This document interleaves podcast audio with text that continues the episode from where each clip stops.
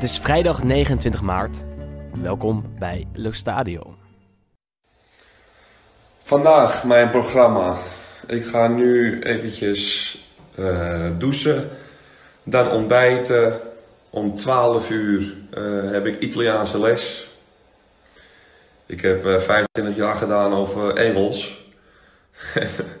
nu eh, ben ik op de Italiaanse tour, maar eh, ja, het, verstaan gaat nog wel, maar het spreken dat is echt om te janken. Maar eh, nou, ik heb in ieder geval les. Daar stond hij dan, met de slaap nog in zijn ogen.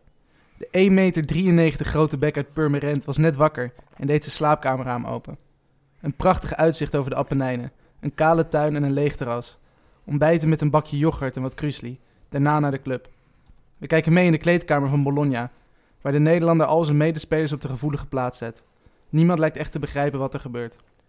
De Italiaanse les ook, niet onbelangrijk, want alleen ciao en buongiorno zitten er vooralsnog lekker in. Publiekslieveling, dat is hij gelukkig al wel.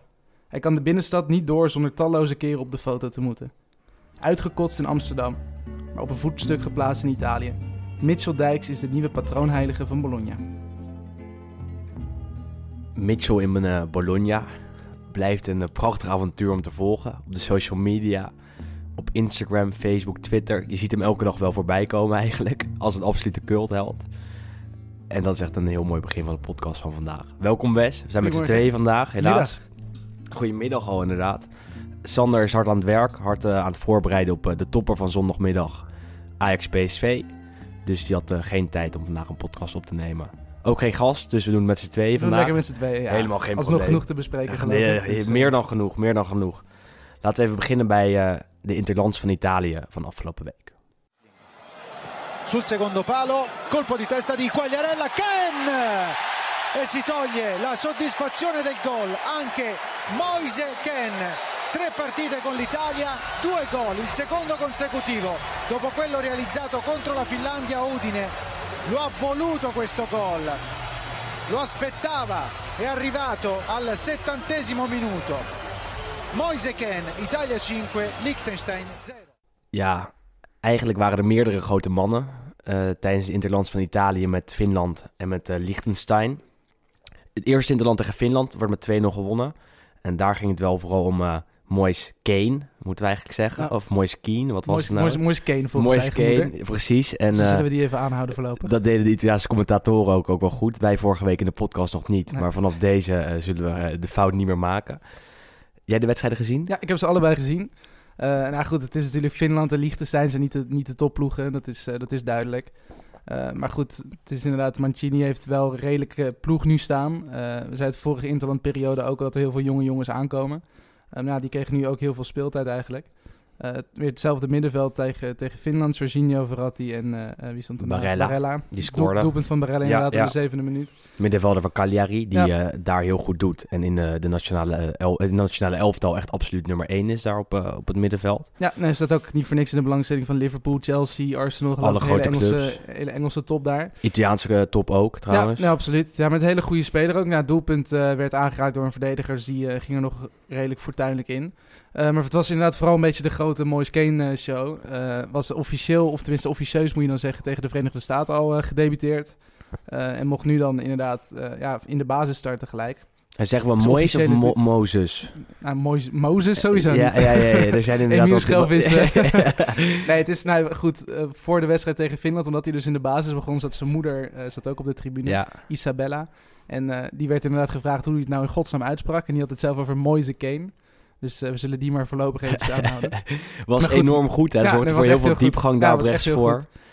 En je Eh. merkte ook echt dat het hele publiek achter hem stond. De eerste wedstrijd werd gespeeld in, eh, in Udine, in het stadion van Udinese. En ja goed, we hebben het toch al regelmatig ook gehad over de racistische kwesties in, in Italië. Maar het lijkt nu inderdaad, als hij de bal heeft, dat echt het hele stadion in plaats van...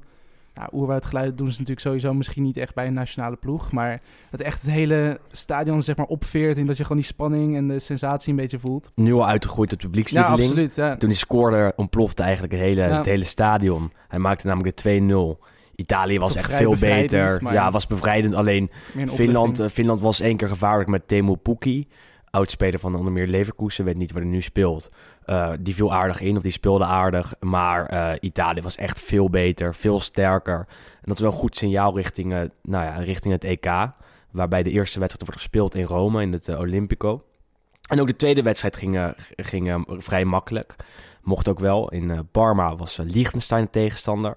En daar draaide het allemaal om een andere man, namelijk Fabio Quagliarella.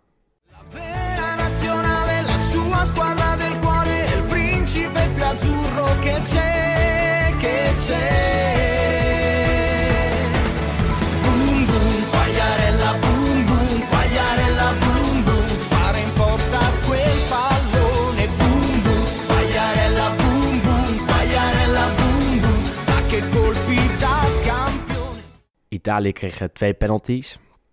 Quagliarella stond afhankelijk eigenlijk niet op het, uh, op het uh, lijstje van de nemers. Giorgino stond erboven en nog iemand anders. En die zeiden allebei tegen Quagliarella, weet je wat? Jij bent zo dichtbij om een record te verbreken, om de oudste doelpuntenmaker ooit te worden voor de Azzurri, voor het nationale elftal. Wij geven die penalty aan jou. En hij nam hem, scoorde, hele stadion ontplofte. Tien minuten later weer een penalty en Quagliarella scoorde hem weer. Nou ja, uiteindelijk een 6-0 overwinning voor de Azzurri tegen Liechtenstein. Wat viel er nog meer op, uh, Wes? Ja, het was inderdaad een vrij makkelijke wedstrijd. Het was trouwens wel grappig. De, de bondscoach van Liechtenstein, dat is Helgi Kolvitsson, een, uh, een IJslander. En die is uh, zelf enorm groot fan van, van Parma. Dus het was voor hem leuk om in ieder geval in dat stadion te mogen, actief te mogen zijn. Dan, ja, weliswaar als bondscoach. In de Tardini. In het Ennio Tardini. maar goed, ja, wedstrijd 6-0 eigenlijk vrij eenvoudig. Opnieuw mooi skate inderdaad in de, in de basis. Quagliarella in de basis. Sensi viel weer op, middenvelder van Sassuolo. Ja, werd, fijne uh, speler inderdaad. Werd vanochtend op mijn uh, Twitter gelinkt aan Barcelona. dus ik weet niet of daar wat qua in zit. misschien wel. Ja, en, qua, qua voetbal, want het is ja. een, een, een Frenkie de Jong-achtige middenvelder. Enorm slim. Uh, elke keer een pasje sneller dan zijn tegenstander, pasje slimmer dan zijn tegenstander. Dat zag je ook tegen Liechtenstein, wat natuurlijk niet een heel goed elftal was. Uh, maar dat was wel opvallend dat Sensi weer een van de betere spelers was aan de kant van, uh, van Italië. En Verratti vond ik ook heel goed spelen. Allebei die wedstrijden ja. trouwens. Was echt, uh, ik vond Jorginho veel te slordig eigenlijk. Ja, goed, die speelt natuurlijk alleen de eerste wedstrijd, maar daar vond ik hem echt niet zo heel goed. Is ook niet zo in vorm bij Chelsea, geloof ik. en dat neemt hij dan mee naar de nationale ploeg, ja. waar hij natuurlijk niet helemaal kan excelleren. aangezien er nog, nog een aantal goede middenvelders zoals hij zijn. Ook goede passers die de bal komen opeisen. En dan is Jorginho niet meer de absolute regisseur, denk ik. Wat mij ook wel opviel, eerlijk gezegd, is dat uh, Leonardo Bonucci werd uh, gewisseld in uh, de tweede helft. Um, maakte, um, nou ja, liep naar de kant en werd uitgefloten door het hele stadion. Ik vroeg me eerlijk gezegd echt af waarom. Want nou. er is geen enkele rivaliteit tussen Parma en Juventus op. Nou ja, er is rivaliteit natuurlijk, maar vanuit Juventus geen niet. Haat of geen haat of, of niet. Een, het is niet de absolute aardsrivaal of iets dergelijks. Maar goed, blijkbaar is Bonucci zo gehaat door heel Italië... Ja. dat hij door het hele stadion wordt uitgefloten. Ik, ik zat echt met, met verbazing te kijken. Bij 5-0 stand was dit, geloof ik. Nou goed, en degene die erin kwam, ik weet niet of dat voor Bonucci was toen, was uh, Pavoletti. Ook dat van was niet voor Bonucci, niet maar... Voor Bonucci, nee. waarschijnlijk. Uh, Spits, ik zei toen... Hij kwam erin... Uh, ik zei op Twitter tegen jou van ik denk dat hij gaat scoren met een kopdoelpunt. Was bijna zo. Tien seconden later voorzet, onderkant lat. en hij ging net niet met zijn kop erin. Uiteindelijk moest hij binnen nog één klein tikje. Maar goed, het was, uh, ja, goed, dat is wel echt zijn handelsmerk. Hebben we inderdaad, vooral in het begin volgens mij van de eerste aflevering van de stadion, dat uh, hebben we hem ook een paar keer behandeld. Pavogol, ja, het is een absolute cultspits. Het is, het is zo'n bomber. Hij is, hij is lang, komt erin. Had, was, was echt enorm blij met zijn oproep voor Italië. Dat is geloof ik de tweede keer dat hij bij de selectie zat. Nu maakte hij zijn debuut en, en scoorde direct. En hij uh, vergeleek zichzelf in de aanloop naar de wedstrijd met een uh, short tracker die op de Olympische Spelen van 2002 goud pakte. En die pakte goud door vol te houden, want hij reed helemaal achteraan, echt 20 meter achter zijn... in de halve finale en in de finale. Precies. En iedereen ging op zijn bek. en hij won. en, en Pavoletti is dan wel zo, nou ja, hoe zeg je dat... Um, het genoeg ja, zelfspot inderdaad. Genoeg zelfspot om te zeggen, precies. Om te erkennen dat hij echt de Steven Bradbury van Italië is. Ja, goed, hij is en, ook al 30 jaar oud in. natuurlijk. Dus op zich ja. is natuurlijk voor je debuut is het vrij oud. Al is het in Italië, word je heel lang inderdaad ook tot talent uh, gerekend. Had het, precies, nou, dat dacht ik ook aan. bijvoorbeeld, 26, wordt en 27 ik, binnenkort. Dus van de verhalen dacht ik, ja. uh, oké, okay, ik wist wel dat hij 26 was. Maar als je dan weer over hem leest in de kranten en weet ik wat allemaal dan denk je, oh, dat is een 23-jarige linksback, Zoiets, 22. Uh, heeft Juventus een goede aan, daar kunnen ze de komende 10 jaar mee vooruit. Nou ja, dat zal geen 10 jaar zijn, misschien 5 jaar. Uh, voor zal wel een basisplek worden bij de, bij de Bianconeri, basisspeler worden. Maar ja, is geen talent meer. Het is wel een gearriveerde speler, Ja, denk ik. het is misschien wel. Ja, Ja. goed, wat hij heeft bereikt natuurlijk nog niet. Dus, eh, maar goed, hij werd inderdaad ook al een beetje vergeleken in de Italiaanse media met Zambrotta. Ja, Eh, natuurlijk ook een eh, ja, redelijk technische, technische speler. laadbloeier ook. Laadbloeier. Nou goed, die heeft het daarna, nadat hij in Italië speelt, natuurlijk on- onder andere Barcelona nog gehaald. Dus Ja. wie weet wat er nog in het, ja, In het vat zit. in het vat zit. En voor Italië zitten in ieder geval nog twee eh, spannende wedstrijden in het vat. Eh, de komende twee kwalificatieduels zijn namelijk uit bij Griekenland en thuis tegen Bosnië. Dat zijn wel de, absolute twee, eh, de twee absolute rivalen in de strijd om die plekken voor, eh, voor het EK, denk ik. Ja, ja, die Ehm, pool is niet zo heel sterk. Dus inderdaad, ja, nee. Finland, Liechtenstein, Armenië. Maar ja, dat was die pool waar ze zich niet kwalificeerden voor het Nee, WK ook niet. Maar goed, je hebt nu in ieder geval Ehm, wel het voordeel dat, er, dat de eerste twee doorgaan. Ja, en dat er geen. Spanje bij zit inderdaad. En goed, ja, Griekenland, Bosnië op zich zijn natuurlijk zeker Griekenland. Manolas van Roma zit daar natuurlijk. Voor Bosnië, Pjanic, link. ook Eh, een Dzeko. Italiaanse link. En Zeko inderdaad. Maar goed, ja, Griekenland is natuurlijk wel gewoon echt iets minder dan, eh, dan Bosnië, denk ik zelfs nog. Lijkt mij wel. Ehm, en in principe moet Italië dat allebei kunnen winnen eh, en zich Zeker makkelijk thuis, kwalificeren. ja. En, en dan eh, worden ze ook echt absoluut beloond, inderdaad, met die openingswedstrijd in Rome, waarbij het Olympico eh, voor de verandering vol zal zitten. Nou ja, ik zie het wel, eh, wel, eh, wel goed in, denk ik, voor, eh, voor Mancini en co. Heeft het goed op de rit. Al vijf wedstrijden op rij zonder Ja, tegendoelpunt. voor het eerst sinds eh, En, eh, 2005 geloof ja. ik is dat. Ja, Aanvallen maar nog, nog het is iets een- beter. Kijk, ik, Ja. ik bedoel, Quagliarella 36. Je kan niet op hem bouwen, in, op, op, op, je kan niet op hem, bouwen, met, op hem bouwen richting de toekomst. Dus je moet daar iemand vinden. En dat zal ook nog niet Moise Kane zijn die, eh, die, die nu vast gaat presteren, denk ik, bij dat Zuri. Dus je moet daar proberen eh, Immobile toch aan de praat te krijgen. Of misschien Belotti op de roep. schrikbarend Ja, die was, die was tegen Finland zo slecht. En die werd ook eh, Ja, goed, helemaal weggeschreven in de inderdaad pers. op de 2-0, maar Ja. verder was het echt heel verdrietig. En was, was boos toen hij werd gewisseld. Het, het, het, het werkt niet met Immobile bij Italië. Maar goed, kan in de toekomst wel. Ehm, laten we even kijken naar wat er nog meer deze week gebeurde. Want we kregen heel slecht nieuws uit Milaan. Milano, scusa. Stavo scherzando. Luci a San Siro non ne accenderanno più.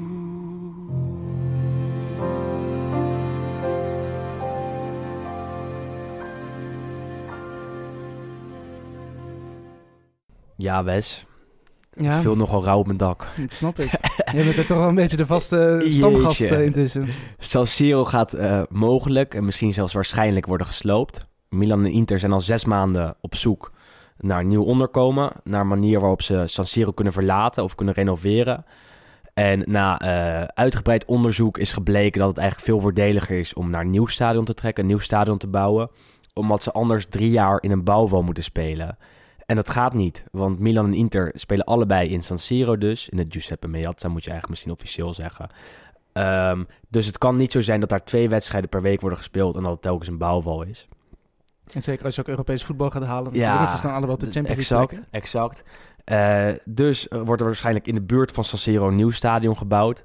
eh, waarbij eh, het echt een moderne onderkomen wordt. Eh, winkelcentrum erbij, eh, zakencentrum erbij. Eh, zoals het Allianz Stadium van Juventus. precies. Precies. ook vrij modern Ja, museum. wel meer, wel meer ehm, eh, zitplekken, meer, meer capaciteit. Zouden 60.000 man in kunnen. Nu in San Siro kunnen er 80.000 in. Nou, dat zou worden teruggestaan naar 60.000. Niet rampzalig, want gemiddeld halen Milan en Inter allebei om en rond die 60.000 eh, bezoekers per wedstrijd.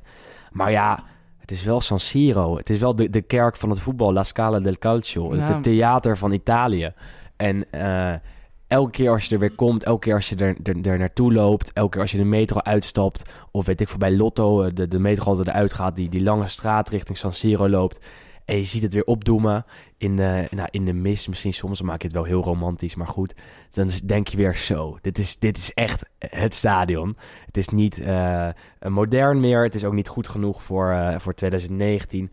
Maar ja, Het is wel mooi. er ligt zoveel historie, zoveel verhaal. Het is zo prachtig. En eh, zeker als het vol zit, en, en dan, dan gaan we weer naar die derby van vorige week, dan, dan is het zo explosief.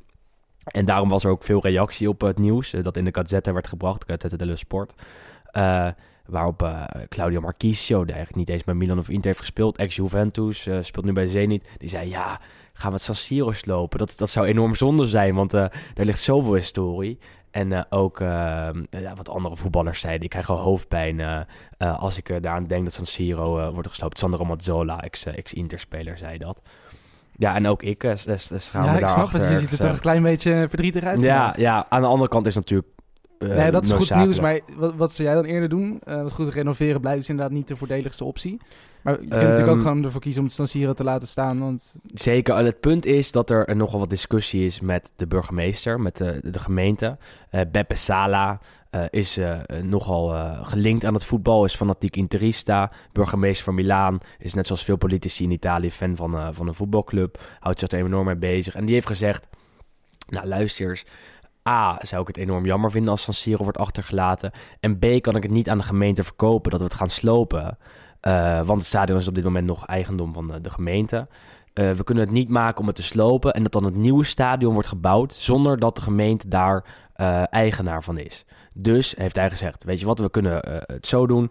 Er wordt een nieuw stadion gebouwd, maar er wordt in het nieuw stadion, het nieuwe stadion is wel eigendom van de gemeente. En daar bij Milan en Inter hebben daar niks aan.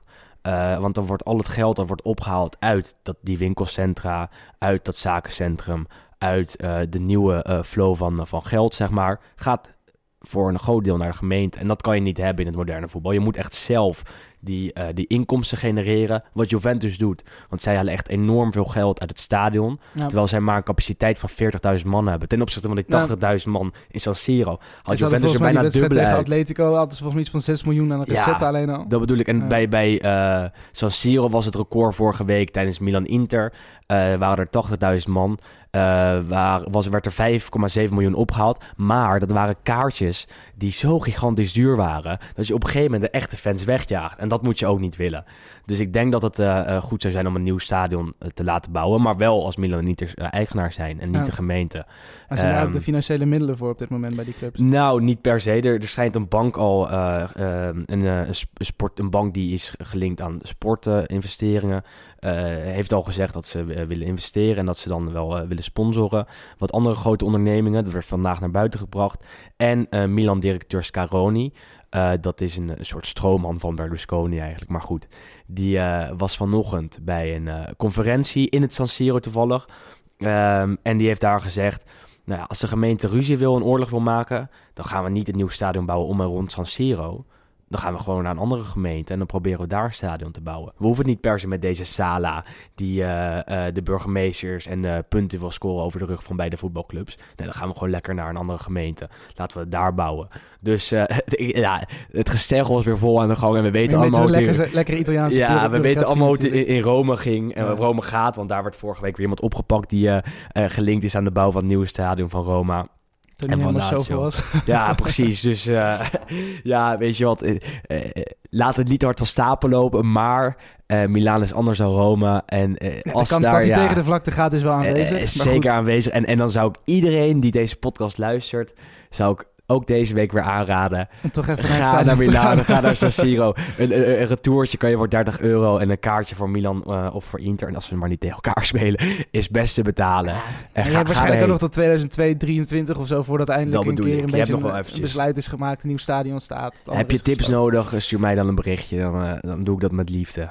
Dus, eh, nou, pro San Siro. Maar goed, het is tijd om het te verlaten, denk ik. Va dentro l'area a cercare Girelli, il pallone passa Pedersen! Segna Pedersen, la Juventus è in vantaggio. Incredibile quello che è successo alla difesa della Fiorentina, finora impeccabile. Sofie Junge, Pedersen porta avanti la Juventus. Ja, voordeel aan zo'n week dat er eigenlijk weinig mannenvoetbal is. Is dat we ook, nou, kan ik wel zeggen, eindelijk tijd besteden aan het eh, vrouwenvoetbal in Italië. Vorige week was eh, het duel tussen Juventus en Fiorentina in het eh, Allianz Stadium. En daar werd een record verbroken. Er zaten daar namelijk bijna 40.000 man op de tribune. Dat is een record voor het vrouwenvoetbal in, eh, in Italië. En Juventus won met 1-0, waardoor ze bijna zeker zijn van de titel daar. Ook al verloren ze afgelopen week van Sassuolo, maar goed dat terzijde.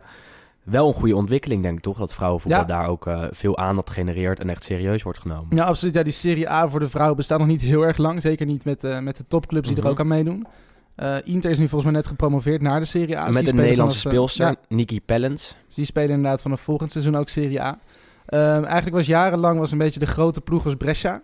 Natuurlijk historisch gezien in het mannenvoetbal ook wel wat aardige spelers voortgebracht. Andrea Pirlo, Baggio, eh, om er even een paar te noemen. Guardiola heeft er gespeeld. Guardiola heeft er zelfs nog eventjes gevoetbald. Hagi dacht ik ook nog. Maar eh, goed, dat was altijd de grote ploeg eigenlijk. Werd eh, ja, nou, bijna iedere keer ongeslagen of soms zelfs zonder gelijk te spelen. Dus echt alleen maar met winstpartijen kampioen. Goed, ja, inderdaad, de grotere clubs, Juve, Inter, die wilden eigenlijk ook, ja, ook een beetje mee met die, met, met, met die ontwikkeling. Ehm, de Italiaanse vrouwen doen het ook op, meestal op de eindtoernooi wel aardig. Dus op zich, het talent is er zeker. Maar goed, ja, je moet wel inderdaad als nieuwe club, ook al ben je Juventus, ehm, moet je wel ergens je spelers vandaan halen. En je wil ook als topclub in het, in het mannenvoetbal, je ook in het vrouwenvoetbal natuurlijk een topclub zijn. Je wil winnen. Je wil winnen en dan moet je natuurlijk ook wel de beste spelers. Dus wat heeft Juve toen gedaan? Die heeft volgens mij 80% van de selectie van Brescia opgekocht. dat was een jaar of drie geleden, denk ik. Die hebben echt letterlijk misschien wel 15, 16 spelers uit Brescia opgehaald. Ja. Allemaal in een Juventus-shirtje gestoken. Aangevuld met wat eh, echt wel Europese toppers. Een paar Engelse, Ze worden eh, Spaanse ook. en Scandinavische meiden. Dus met succes. En het is, eh, ze zijn inderdaad vorig seizoen zijn ze al kampioen geworden. Nu staan ze volgens mij twee of drie puntjes nog voor. Het was inderdaad die wedstrijd tegen Fiorentina. Eerste wedstrijd ooit ook überhaupt in het Allianz Stadium van Juventus gebruikt voor het vrouwenvoetbal. Normaal is het natuurlijk alleen de mannen. En heel af en toe een keer heeft de jeugdploeg er nog eens ges- gespeeld. Maar goed, ja, 39.107 mensen op de tribune geloof ik. Italiaans record. Eh, de week daarvoor was er in Spanje... eh, was Atletico tegen Barcelona. in het Barcelona. In, in, in, in het Wan- in het Wan- Wanda, ja, was dat. ja, ja. Daar zaten toen volgens mij iets van 65.000 eh, op de tribune. Dus dat is nu echt het, eh, het wereldrecord, zeg maar. Ja, maar goed, dat inderdaad, dat het ook door de mannen en überhaupt in Italië wordt geaccepteerd dat vrouwenvoetbal ook echt wel aan het groeien is. maar je ziet ook in de stand... Dat is natuurlijk echt de- heel belangrijk. De drie teams die daar bovenaan staan zijn Juve, Milan en Fiorentina. Eh, Inter komt er dus aan. Zal volgens hun ook wel een aardige selectie op de benen, op de been krijgen. En misschien ook om die titel gaan meedoen. Maar ook bij de lager geclasseerde teams speelt een, eh, spelen buitenlanders. Bij Pink Bari speelt een eh, Nederlandse vrouw, Corina Luiks. Ging vorig jaar of afgelopen winter via Nederland kwam ze opeens in Italië terecht. En wij spraken afgelopen week met haar. Vroegen haar naar ervaringen daar bij Pink Bari. Ja, Corina, eh, jij speelt nu voor Pink Bari in eh, Italië. Hoe is dat eigenlijk, hoe is die stap eh, gekomen? Hoe kwam dat zo voor elkaar sinds nou, in januari van dit jaar? Ja, ik heb eigenlijk een zaakwaarnemer die hier contacten had. En ja, via beelden, wat tegenwoordig, ja, net als bij de mannen denk ik ook zo werkt, hadden ze interesse getoond. Omdat ze toch aanvallende krachten bijwouden. Dus ja, zo is eigenlijk tot stand gekomen dat ik uiteindelijk eh, hier heb getekend. Daar lang over na moeten denken? Of eh, toen Pink Bari zich meldde, gelijk eh, ja gezegd en gelijk naartoe gegaan en er getekend? Nou ja, ik was op stage geweest bij Madrid, maar dat was niet helemaal, ja, door verschillende redenen niet helemaal geworden wat het van tevoren, hoe het was, ja, hoe ik had gedacht, zeg maar. Alleen eh, omdat ik klaar was met mijn school, had ik wel de ambitie om naar buitenland te gaan. Dus toen uiteindelijk eh, concreet aanbod kwam met alles eromheen, eh, was het eigenlijk snel besloten dat ik ja, gewoon had getekend en erheen ging. En je zit er nu drie, vier maanden. Eh, hoe, Ja. hoe gaat de aanpassing? Is het moeilijk om, om je in Italië te mengen, zeg maar? Eh, nou ja, ik woon hier in een grote villa met eh, ja, tien meiden of zo van mijn team. Dus eh, op, zich is het wel heel snel gegaan dat ik heel snel werd opgenomen in het team en zo. Alleen de taal en zo is natuurlijk wel even aanpassen. De trainer zelf praat helemaal geen Engels, alleen assistent. En eh, ja, ze hebben wel vier, vijf eh, voetballers ook uit andere landen, Canada, Bulgarije. Dus die, eh, daar ben ik voornamelijk mee, zeg maar, omdat die toch het meeste Engels praten. En het team zelf praten er wel een paar Engels, maar ja, het overgrote deel is allemaal Italiaans. Alleen qua omgeving en land en alles is het eigenlijk best wel snel gegaan. En hoe is dat voetballend dan, dat verschil? Eh, merk je echt verschil tussen het Italiaanse voetbal en het, en het Nederlandse voetbal als je daar wedstrijden speelt? Ja, vooral de beleving hier is heel anders dan in Nederland. Hier is veel meer passie. En ja, vooral ook omdat wij hier dan de enige club op hoog niveau zijn die echt in het zuiden van Italië zit. Dus echt, je merkt hier echt op straat, in winkels en zo, dat als je iets aan hebt van de club, dan ja, zijn ze gelijk helemaal enthousiast en zo. Dus het leeft hier veel meer dan ja, bijvoorbeeld Excelsior, waar ik heb gespeeld dan. Dus eh, ja, qua passie en beleving is het hier wel meer. Qua voetbal is het meer tactisch hier, denk ik. Ze kijken heel veel naar de tegenstander en passen daar het plan op aan, zeg maar. Dus dat was wel even anders dan Nederland. is denk ik toch meer het arrogant, uh, de arrogantie dat ze gewoon van eigen kracht uitgaan. En dat is hier wel wat minder. Dus dat was wel even aanpassen. Maar ja, uiteindelijk heb ik het wel gewoon goed naar mijn zin. En hoe is het dan om te spelen tegen grote teams zoals Juventus bijvoorbeeld, die nu uh, eerste staan, waarschijnlijk kampioen worden? Uh, heb je daar al tegen gespeeld trouwens? Ja, vorige week toevallig. Ik had een, interview voor de krant ook. En ja. Uh, ja, daar had ik ook aangegeven dat voor mij persoonlijk zijn het natuurlijk mooie wedstrijden om te spelen. En waar je als klein meisje toch van hebt gedroomd. Alleen in de positie waar wij staan, kom je nu liever andere ploegen tegen, ja. zeg maar. Alleen uiteindelijk uh, kwamen we ook 1-0 voor zelfs. Dus dat was wel uh, mooi. Uiteindelijk verloren we 3-1. Dus dat viel nog mee. Maar het was wel uh, qua beleving en alles was dat wel de mooiste wedstrijd tot nu toe hier. En er zijn nu nog drie wedstrijden te spelen. er zijn vijf punten van de, van de streep onder de ploeg uit, uit Verona. Merk je dat de stress een beetje begint toe te slaan? Of is dat niet, niet het geval? Ja, ja, ja zeker. Nee, vooral de laatste wedstrijd waren we eigenlijk echt slecht. Terwijl die tegenstander helemaal niet zo goed was. Ja, 3-0 zou je niet zeggen. Maar ja, we waren echt slecht. En dat was wel echt een wedstrijd die we eigenlijk hadden moeten winnen. Ook omdat uh, ja, die twee corona's boven ons allebei uh, hadden verloren. Dus hadden we nu op twee punten gestaan met zaterdag tegen de onderste. Dus dat was wel... Uh, deze week merk je wel dat de druk erop staat. Dat we echt moeten nu. Vooral zaterdag dan. En ja, Verona speelt vanmiddag tegen Tavajanko. Dus we hopen dat we verliezen. En dan hebben ze nog wel, hun hebben nog wel het moeilijkste programma. Maar ja, het ligt toch uh, aan onszelf. We moeten eerst zo aan onszelf kijken om de punten te pakken. En uh, ja, dan zullen we het uiteindelijk zien aan het einde van de rit. En uh, wat is jouw plan? Blijf je na dit jaar nog in Italië of heb je daar nog niet over besloten? Nee, ja, daar kan ik weinig over zeggen. Ik heb wel wel aanbiedingen van clubs hier in Italië, maar ook andere landen. Dus ja, uh, in principe heb ik hier wel bijgetekend voor volgend seizoen als we erin blijven. Maar uh, ja, ik heb wel uh, clausules erin als er beter aanbod komt van een andere club, dat ik dan weg kan. Dus, dus ja, mijn ambitie ligt natuurlijk bij het hoogst haalbare. Ja, inmiddels weten we dat de Hellas Verona de wedstrijd bij uh, Davagnaco heeft verloren. Dus dat er, er nog een kans is dat Pink Bari in die Serie A blijft. Ook al is, uh, nou ja, het zijn de verwachtingen niet dat dat echt gaat lukken. Moeten dan uh, de komende twee, drie wedstrijden winnen. En dan gaan ze misschien boven Chievo, boven Verona eindigen. Corina was er niet, ja, in het gesprek redelijk positief over, maar we gaan het zien. Wel een mooie ervaring, toch? Dat je opeens uh, daar terecht komt ja, in, uh, in het prachtige, prachtige deel van Italië. En sowieso Puglia is natuurlijk ja. een hele, hele mooie regio. Misschien wel een van mijn favoriete regio's, heb ik volgens mij ook al een paar keer gezegd. Uh, goed, de, de, de mannenploeg van Bari die speelt niet ergens Serie D. Ze zijn natuurlijk weer helemaal failliet gegaan. Pink Bari spelen overigens niet in het pink, maar gewoon in het rood. die, ja, die doen het nu... Ja, goed, ze spelen nog Serie A. Zullen waarschijnlijk afzakken naar de Serie B. Maar goed, dat is in ieder geval mooi dat in ieder geval toch het voetbal een beetje daar blijft leven. Uh, maar goed, nee, het is sowieso prachtig eigenlijk dat, die, uh, dat het vrouwenvoetbal ook steeds meer wordt geaccepteerd. Want dat is het ook vooral. Afgelopen week ook weer een of andere gekke commentator. Ja, dat heb ik ook gezien. Bij, over zo'n uh, idioot, ook bij een, bij een wat was het, ja, Excellenza-wedstrijd. Dus dat is de vijfde klasse.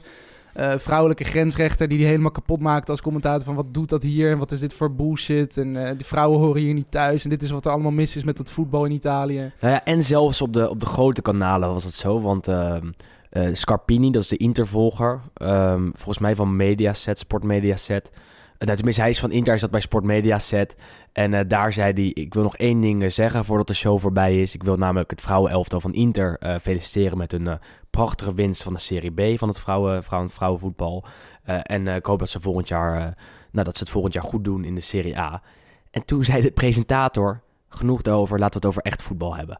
Dus ja, het is ja, het natuurlijk is niet, niet zo dat het 100% geaccepteerd is. Het blijft en, natuurlijk nog steeds een beetje machismo wat je ja, in Italië hebt. Maar... Het werd dus een schandaal en ook werd ook uitgemeten op uh, de social media. Dat je zoiets Nou, ze worden wel zeggen. inderdaad flink aangepakt. Dat is ook goed. Die commentator in de Age Lens is volgens mij nu ook geschorst. Heeft een dikke boete gekregen. Dus op zich word je er natuurlijk wel voor aangepakt. Maar goed, het is inderdaad nog steeds een beetje in die hele sportcultuur daar... dat natuurlijk echt het vrouwenvoetbal een beetje het ondergeschoven kindje is. Je moet het eigenlijk zien als een andere sport. En dan moet ik uitkijken wat ik zeg, want voordat ik mensen tegen het cerebeen aantrap. Maar je moet het niet vergelijken, eh, vergelijken met mannenvoetbal. Mannenvoetbal is op een hoger tempo. Eh, is Maar het natuurlijk is ook ook veel biolo- ouder, bi- biologisch, anders. Er zit biologisch veel meer anders. geld in, weet je wel. Dus daar kun, dat kun je inderdaad ook niet Eh, veel vergelijken. meer maar- ingepompt. En eh, eh, het is alleen maar goed dat er nu een soort... eh, nou, dat er, dat er een evenknie komt. eh, en Nou, voor, voor en zeker als ze ook in de grote stadions mogen voetballen. Ja. Eh, ik weet, vorig seizoen was volgens mij eh, de Fiorentina zelf... die speelde al wel in het Artemio Franchi, in het stadion van Fiorentina. Eh, ook een van de grotere wedstrijden dat seizoen zaten ook heel veel mensen op de tribune. Eh, en goed, ja, dat zijn natuurlijk wel echt een mooie dingen, ook voor die speelsters zelf. Ja. Want de- ik, zag gisteren een interview met, eh, van BBC Sport, want er speelt een, eh, een Engelse speelster, Aluku, eh, is een van de aanvallers van Juventus. Ehm, en die ja, werd inderdaad gevraagd van, nou, hoe is het dan inderdaad om ook in Italië eindelijk op groot niveau eigenlijk in grote stadions te mogen voetballen. En die zei ook van, ja, voor mij, weet je, ik ben het gewend. Ik heb in Engeland gevoetbald, ik heb in Spanje gevoetbald. Ik, bij de nationale ploeg heb ik met, eh, met, eh, met de vrouw op Wembley gespeeld. Maar goed, dan sta ik hier inderdaad tussen meiden die nou, misschien 100, 200, 300 man zijn gewend eh, iedere, ieder, ieder weekend bij de wedstrijd. En als je dan nu inderdaad in een stadion met 40.000 man, Ja, dat dat is natuurlijk voor iedereen is dat echt kippenvel. En zeker voor die mensen die totaal niet zijn gewend.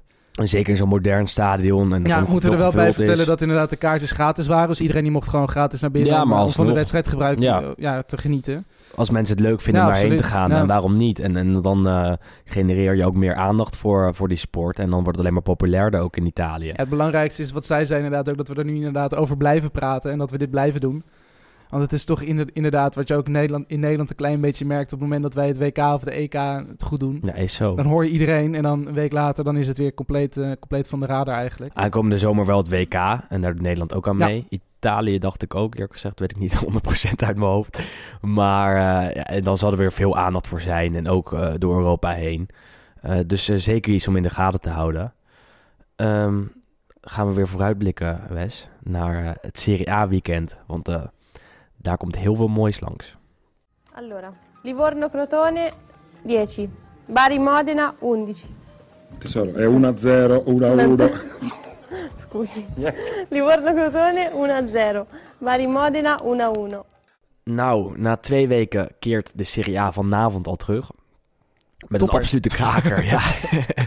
Chievo Cagliari strijdt eh, tegen degradatie is daar eh, nou, hevig aan verbonden, denk ik. Waarbij Chievo bijna zeker is dat het gaat afdalen naar de Serie B. Cagliari het de laatste weken aardig doet en eh, zich misschien wel gaat handhaven. Jij gaat eh, sowieso zitten voor die wedstrijd, toch? ik, eh, ik sla hem denk ik even over. Hey, ik moet je vrijdagavond indelen met... Ik ga eh, vanavond ik ga naar België, dus ik zit in de auto. Dus Ja. ik kan hem helaas niet zien. Ik vrees ook dat hij niet wordt uitgezonden op Nederlandse televisie. Dus ik kan, Ja, hem, ook niet even, lijkt me klein, ik kan hem ook niet even in bed nog terugkijken, vrees ik. Eh, even kijken. Nee, hij wordt niet uitgezonden helaas. Nee, ja, ja, Ehm, ja, ja. goed, ik denk dat ik hem dan toch echt maar over moet slaan... en dat we dan de samenvatting moeten gaan kijken. Walter Bier staat tegen zijn oude club. Ja, maar goed, ja, Kievo is echt ook een beetje een zielig verhaal natuurlijk. eh, begin van het seizoen, eh, ja goed, Ventura natuurlijk ook al gehad. De dramatische ex-bondscoach. Eh, punten in mindering, staan nu op 11 punten. Dat zijn er, even kijken, 14 onder de streep. Dus die mogen nog heel erg flink aan de bak. Ik wil wel een compliment maken. Want Kievo is toch elke wedstrijd weer eh, sterk. Tenminste, ze treden op volle oorlogsterkte aan. Ze laten het niet, eh, eh, niet gaan. Ze doen hun best. En, en tegen wie dan ook proberen ze er een punt of meer uit te slepen. Ja, en dat zie je bij ja. sommige teams. in het verleden zag je dat ze het op een gegeven moment toch opgaven. Van, we staan zo ver achter. We staan zo ver onder die streep. laat maar varen, want dan zijn we volgend jaar misschien wel weer sterker. Maar Kievo niet. Kie- Kievo is eigenlijk al het hele seizoen zeker van degradatie. Maar ja, maakt het eigenlijk iedereen lastig wel uiteindelijk. Al elf keer gelijk gespeeld. Nou ja, de koning van de gelijke spelen bijna. Eh, alleen Fiorentina eh, is, heeft vaker gelijk gespeeld met 13 keer. Maar goed, goed, het is historisch gezien natuurlijk ook best wel een grote ploeg. Vorig seizoen 13e geworden. Ehm dat is goed, bestaan 90 jaar. Hebben ook best wel een paar mooie jaren natuurlijk gehad waar ze veel hoger eindigden. Maar goed, het is inderdaad nu de laatste jaren is echt wel steeds, eh, steeds minder. Eigenlijk in heel Verona, want Hellas doet het eigenlijk ook niet heel erg, we zien heel erg goed. Nee, volgend jaar weer de ook derby. iedere keer een beetje tussen de Serie A en de Serie B. Pazzini heeft er nog, eh, nog rondgedenderd. Ja, Pazzini die, loopt er nog steeds rond ja. en die scoort wel, wel Ja. aardig wat in het En Bente Moise. Kane heeft er inderdaad ook nog gevoetbald. ja, om even ja, de ja. recente voorbeelden te pakken. Maar het is inderdaad ook een klein beetje... Ja, vroeger waren er toch iets grotere ploegen dan nu helaas. Uit- ook een tip om misschien als echte voetbal... Ja, tenminste calcio-fetischist een keer naartoe te gaan. Het vreselijk lelijke Stadio Bentegodi eh van Verona. De Sintelbaan is heerlijk. Je Dat ziet bijna niets echt- als je naast het veld zit. Dat is echt het lelijkste stadion van Italië, denk je, je ik. weet niet waar je heen moet als je eraan komt lopen. Je zit in een bepaald vak, maar het is niet duidelijk aangegeven waar je moet zitten. Het is eigenlijk Italië op, eh, nou, op zijn slechtst, maar daardoor ook op zijn best. Maar goed, laten we even doorgaan naar de, naar de echt interessante wedstrijden. Want Chievo Cagliari gaat denk ik niemand van onze luisteraars Met kijken. respect. Met alle respect natuurlijk. Eh, want er zijn nog wat mooie wedstrijden eigenlijk. Eh, morgenavond, eh, al de eerste denk ik. Eh Juve tegen Empoli. Nou, oké, nu kunnen we noemen. Maar de kraker van de avond is... Sampdoria AC Milan. Exact. En, en dat is wel een duel waar je, nou, waar je eigenlijk voor moet gaan zitten. Duel daar spitsen.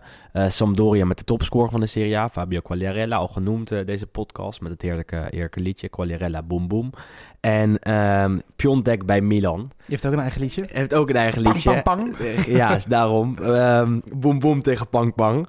Eh, wat denk je daar bij zo'n Milan? Want het kan echt alle kanten op. Speelde, alle kanten speelde op. in de Coppa Italia tegen elkaar. En toen won eh, Milan na verlenging met een 0-2. Twee doelpunten van Patrick Coutrone. die toen echt messcherp was. Higuain zou toen al weggaan naar, naar Chelsea. Piontek was nog niet gehaald. En nou ja, Coutrone scoorde twee keer. Maar wat denk je eh, morgen? Ja, ik ben heel benieuwd. De heenwedstrijd in de, in de competitie was 3-2 voor Milan. Eh, toen eh, ja, vrij doelpuntrijk. Higuain onder andere die scoorde. En Quagliarella natuurlijk die scoorde. Wanneer niet? Wanneer niet. Maar goed, de, de on- onderlinge ontmoetingen daarvoor waren niet heel erg doelpuntrijk. 1-0, 2-0, 0-1, 0-1. Ehm, dus ik verwacht niet heel erg veel doelpunten, maar wel echt een hele leuke wedstrijd. En vooral, ja, ik ben heel benieuwd hoe Quagliarella ook weer zijn goede vorm bij, bij Italië doorzet. Eh, want je zag inderdaad, vooral tegen Finland toen hij erin kwam eh, voor de strugglende Immobile, dat echt Italië ook beter ging voetballen. En tegen Liechtenstein naast zijn twee doelpunten ook een hele mooie assist op, Ja. eh, op Keen. Ja. Wat zeg, Kane. zeg ik nou goed? Kane. Ja, ik moet er nog eventjes aan wennen. Maar nee, dus ik denk dat hij morgen ook wel Ik zet toch wel inzet op een doelpuntje misschien voor. Iemand die veel over die wedstrijd weet. En nou ja, daarover vertelt. Ook over de mogelijke nieuwe eigenaars van Sampdoria. Is Juriaan van Wessem. En deze week heeft hij weer een column voor ons. In de komende week zal de overname van Sampdoria door de Amerikaanse investeringsmaatschappij York Capital zijn beslag krijgen. Dat zou betekenen dat Gianluca Vialli de nieuwe voorzitter van de club uit Genua zou kunnen worden. Alleen al dit vooruitzicht zorgt voor veel opwinding in het blauwgescherpte deel van de geboorteplaats van Columbus. Gianluca Vialli is samen met de huidige bondscoach Roberto Mancini het symbool van het Sampdoria, de gouden ploeg die aan het eind van de jaren 80 opkwam en tussen 1988 en 1992 een enorm aanzien had in Europa en in die periode vier Europese finales speelde. Komend weekend staat het duel Sampdoria-Milan op het programma. En dat was in die jaren een echte kraker die op alle fronten werd uitgevochten. Het was bijvoorbeeld de eerste Europese Supercup-finale van twee ploegen uit hetzelfde land. En beide clubs stonden ook in de eerste Italiaanse Supercup-finale tegenover elkaar. In beide gevallen trok Milan aan het langste eind, zoals ook onlangs het geval was bij het bekerduel in januari. Toch bewaren de fans van Sampdoria dierbare herinneringen aan de wedstrijden met Milan in die jaren. De club uit Genua won op 3 juli 1985 de eerste hoofdprijs in zijn bestaan door in de finale van de Coppa Italia Milan met 2-1 te verslaan nadat het eerste duel in San Siro al met 1-0 was gewonnen. Halverwege de tweede helft van de return zorgde Vialli voor de beslissing. Hij werd aan de rand van het strafgebied aangespeeld, kapte, draaide, aarzelde en schoot plotseling toch op doel en trof dat doel. De ontlading in het oude Marassi was groot. Het trouwe legioen zag zijn ploeg eindelijk een hoofdprijs winnen. De eerste kus op de beker zal niemand ooit vergeten die erbij was.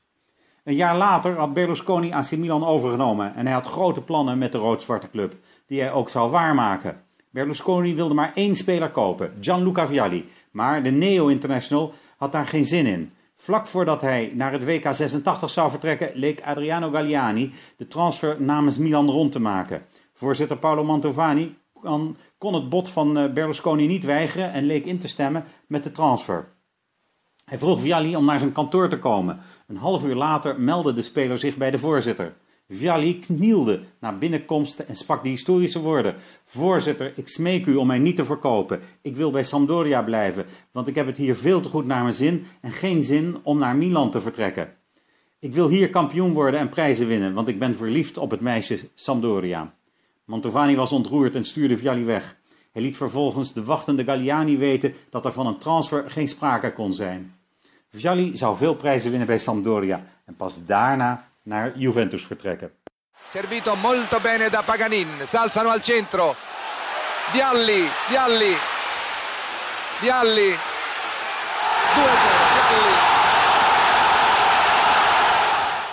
Ja, Sam Milan is de eerste wedstrijd waar we voor gaan zitten. Maar op zondagmiddag zijn er naast wedstrijden in Nederland ook een paar hele mooie uh, duels in Italië.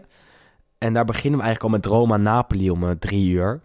Uh, de Derby del Sole, aangezien ze allebei in de, aan de autoroute liggen in het zuiden van Italië.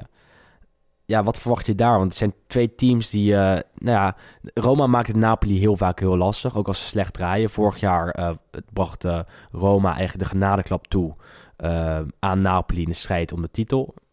Nee, dat was twee jaar geleden al trouwens, maar goed. Wat denk je dit jaar?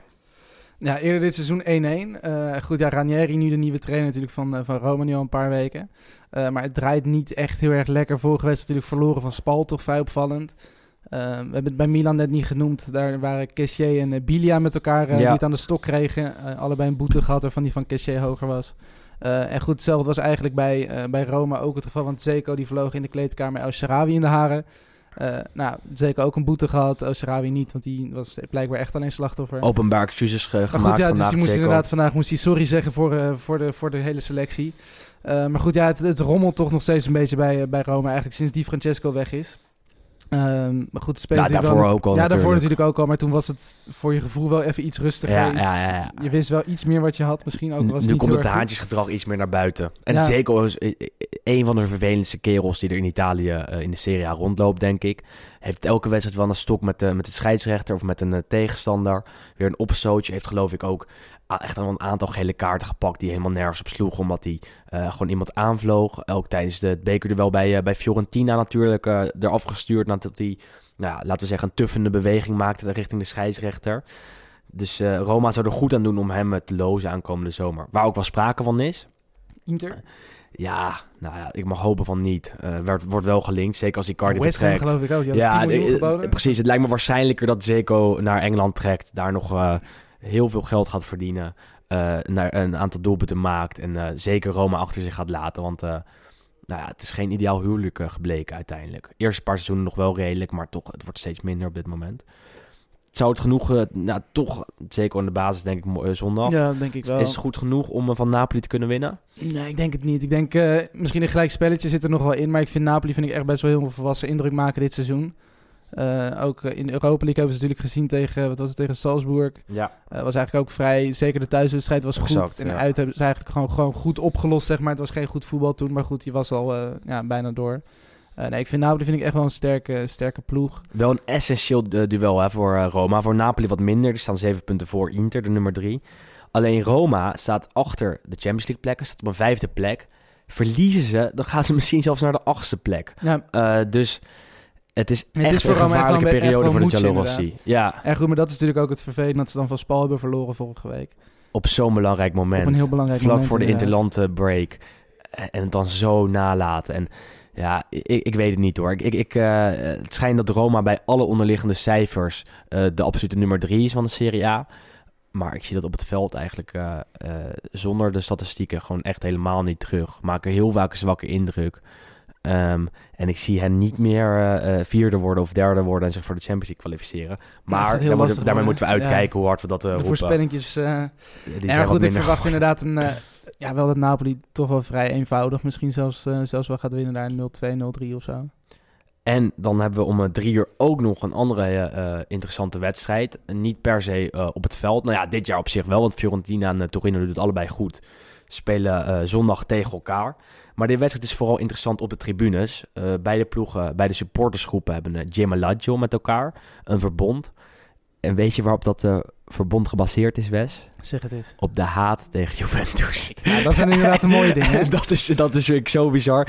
Elke wedstrijd eh, dat zij tegen elkaar spelen, ehm, die zij tegen elkaar spelen, zitten er mensen eh, met een eh, sjaal van de tegenstander op de tribune. Speelt Toro thuis, dan zie je bij de harde kern van Torino, zie je opeens allemaal eh, paarse sjaal- sjaars, eh, sja- sjaals. Ehm, eh, in Viola van Fiorentina. Eh, speelt Fiorentina thuis, zie je opeens eh, allemaal eh, granata, Granata. Op, de, op de tribune. met sjaals en vlaggen en weet ik wat allemaal. En dan zingen ze allebei samen. Winnie Springt is een Juventino. Dus dat En vind nog wat wel- andere liedjes Ja, nog wat andere liedjes. en het is altijd mooi, want nu spelen ze om drie uur tegen elkaar in Florence. En dan gaan ze voor de wedstrijd lunchen bij de supportersgroepen met elkaar. Worden ze verwelkomd. En dus, eh, nou, dus ik denk dat ze rond half één verzamelen bij eh, het Artemio Franchi in Florence. En dan gaan ze lekker samen eh, broodjes eten, wijn drinken. En dan het Beetje stadion schelden. in. Beetje schelden, beetje springen, beetje zingen. Ehm, dus dat is ook wel interessant om in de gaten te houden. Zeker. En dan zondagavond nog. daar Ja. kijk jij waarschijnlijk het meeste naar uit. Het- Inter tegen ja, Lazio. Dat, dat is wel ook een essentiële, een essentiële strijd om de Champions League plekken. Lazio de laatste weken echt in vorm. Weet eindelijk weer makkelijk te winnen. Inter deed dat niet tot de derby, eh, die ze met 3-2 wonnen bij Milan. Eh, toen leek het allemaal weer wat, eh, ja, wat, er, wat uit te zien. Alleen zijn er wat geblesseerden teruggekomen uit de interlandperiode. Stefan de Vrij kwam geblesseerd terug van Nederland. Lautaro Martinez is niet fit, zal niet spelen voor eh, 15 dagen. Dus mist ook de duels met Genoa en Atalanta. En drie keer raden wie er dan terugkomt. Mauro Icardi. Ben je er nou echt dat blij is een mee? bizar verhaal, hè. Dat, dat, dat op het moment dat hij terugkomt, zijn concurrent geblesseerd raakt... en dat Inter eigenlijk niet anders kan, dat Spalletti niet anders kan... dan Icardi weer direct oproepen eh, en hem eh, in, de, eh, nou, in de selectie op te nemen. Ik denk niet dat Icardi in de baas staat zondag... maar ik schat de kans zeker aanwezig dat, dat Icardi invalt... En, en misschien zelfs de winnende maakt. Ik, ik, ik, ik kan het, het zou het zo wel helemaal rondmaken. We zitten nou met dat contract, want dat is nog steeds niet getekend. Nee, nou kijk, weet je wat het is? Icardi heeft na het afnemen van zijn aanvoerdersband geweigerd om te spelen. En voor een maand ook niet meegetraind met de groep. Afgelopen week het weer voor het eerst gedaan. Eigenlijk anderhalf week geleden al voor het eerst. Maar toen waren er veel spelers op, eh, op interlandverplichtingen weg. Met interlandverplichtingen weg. Ehm, vanaf dinsdag was iedereen weer ongeveer bij elkaar. Dus deed Icardi weer helemaal mee. Blijkt weer helemaal eh, te zijn opgenomen in de selectie. Niemand is boos meer op hem. Eh, en zelfs Spalletti denkt, nou ja, we kunnen hem wel weer gebruiken. Eh, contact is nog niet ondertekend, dus de kans is zeker aanwezig dat Icardi aankomende zomer eh, vertrekt, Inter achter zich laat en misschien naar Juventus trekt. Maar goed, tot die tijd kan Inter gebruik van hem maken. Dus eh, ze zullen wel moeten, zeker als El Toro, Lautaro Martinez geblesseerd is, kan je niet met Ranocchia in de spits aantreden. Ja, Verwachting is dat Keita Keita Balde. Keita Balde in de spits start, Icardi op de bank en ze dan gaan kijken hoe de wedstrijd verloopt. Maar ja, Keita Balde in de spits is geen succesverhaal tot nu toe. Überhaupt niet bij Inter succesverhaal. Dus eh, we gaan het zien. En eh, wie gaat er rood pakken? Want ik zit even terug te kijken. In de afgelopen vijf onderlinge duels zeven Mhm. rode kaarten. Ehm, ja, in de, in de eh, Coppa Italia natuurlijk ook nog. Die speelden dit jaar tegen elkaar. In, Radu was het Ja. toen in de 120ste minuut. toen maakte Icardi nog een penalty in de laatste seconde. Werd het ook nog penalties. En toen won Lazio uiteindelijk. Ging door naar de halve finale van de Coppa Italia. Waarbij, eh eh waar een Milan de tegenstander is. Dat er zeiden, ik denk dat eh Lulic aankomende zondag rood pakt. Jij? Ja, ik denk het wel. Nee. dus inderdaad, vorige wedstrijd was het Radu. De wedstrijd ervoor was, was het Lulic en Patrick. De wedstrijd daarvoor Balde, toen nog voor eh, Lazio. Ja. En weer Lulic. En de wedstrijd daarvoor waren het Miranda en opnieuw Radu. Ja. Dus het zijn wel een beetje de Nou, ik- usual suspects. Het is Radu of, of Lulic. Radu of. Lulic. En ook hier een bijzondere band tussen de supportersgroepen. Ehm, ook een Gemelagio tussen de ultras van Lazio en van Inter. En dat is niet zo'n nette, eh, eh, nette verbintenis. Die is eigenlijk gebaseerd op eh, extreemrechtse ideeën van beide groepen. werden opgericht door de nou fascistische partij een dertigtal, vier, veertigtal jaar geleden.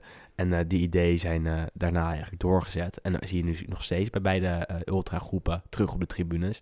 Vaak oerwoudgeluiden, vaak problemen. Hopelijk Dit zondag niet. want dan wordt eh, Inter weer geschorst. Zal het weer eh, voor een eh, leeg stadion moeten spelen. En dan zal Lazio het ook terugzien, want die werden in de Europa League...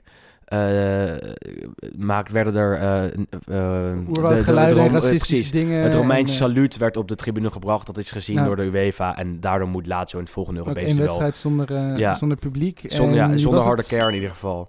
Die rechtsback, die Kroaat? Of Ja, ja Die- Mauricic, die, die had ook wel, wat, wat racistische dingen Dus gezegd. die krijgt ook drie, vier wedstrijden schorsing en een dikke boete. Dus, Dus- op dus- zich goed dat er wel naar wordt gekeken. Maar dat is wel vanuit. Europees standpunt en minder vanuit Italiaans standpunt. Want dat zou helemaal mooi zijn. Laten we stellen dat ehm Lazio en Inter niet de twee schoonste club van Italië zijn. Dat kunnen we stellen. Dat kunnen we maar stellen. zondagavond? Zondagavond wordt het ehm 1-0 voor Inter. Nou jongens, jullie weten het. Unibet Toto. Alles Zet- wat je zet wil inzetten. Maar niet te veel hè jongens, want dan gaan jullie weer zeuren dat ik het fout heb. Tot volgende week. Tot volgende week. Eh, questo calcio, questo tiro da fermo in prossimità della chiusura e della prima frazione di gioco, siamo eh, quasi al 48esimo, eh, l'arbitro evidentemente darà la possibilità di eh, concludere in porta Milan Pjanic che ha sistemato con cura il pallone sul punto di battuta, sta per partire Pjanic con l'interno del piede destro, la conclusione a giro! Milan Pjanic! Una pennellata sotto l'incrocio dei pali al 48esimo la Roma in vantaggio Miralem Pjanic letteralmente un pallone telecomandato ha cercato l'aria Pepe Reina disteso con il braccio destro nel tentativo di catturare un pallone che si è invece depositato alle sue spalle togliendo le ragnatele sotto il 7 alla sua destra al 48esimo la Roma in vantaggio ha segnato sul calcio di punizione Miralem Pjanic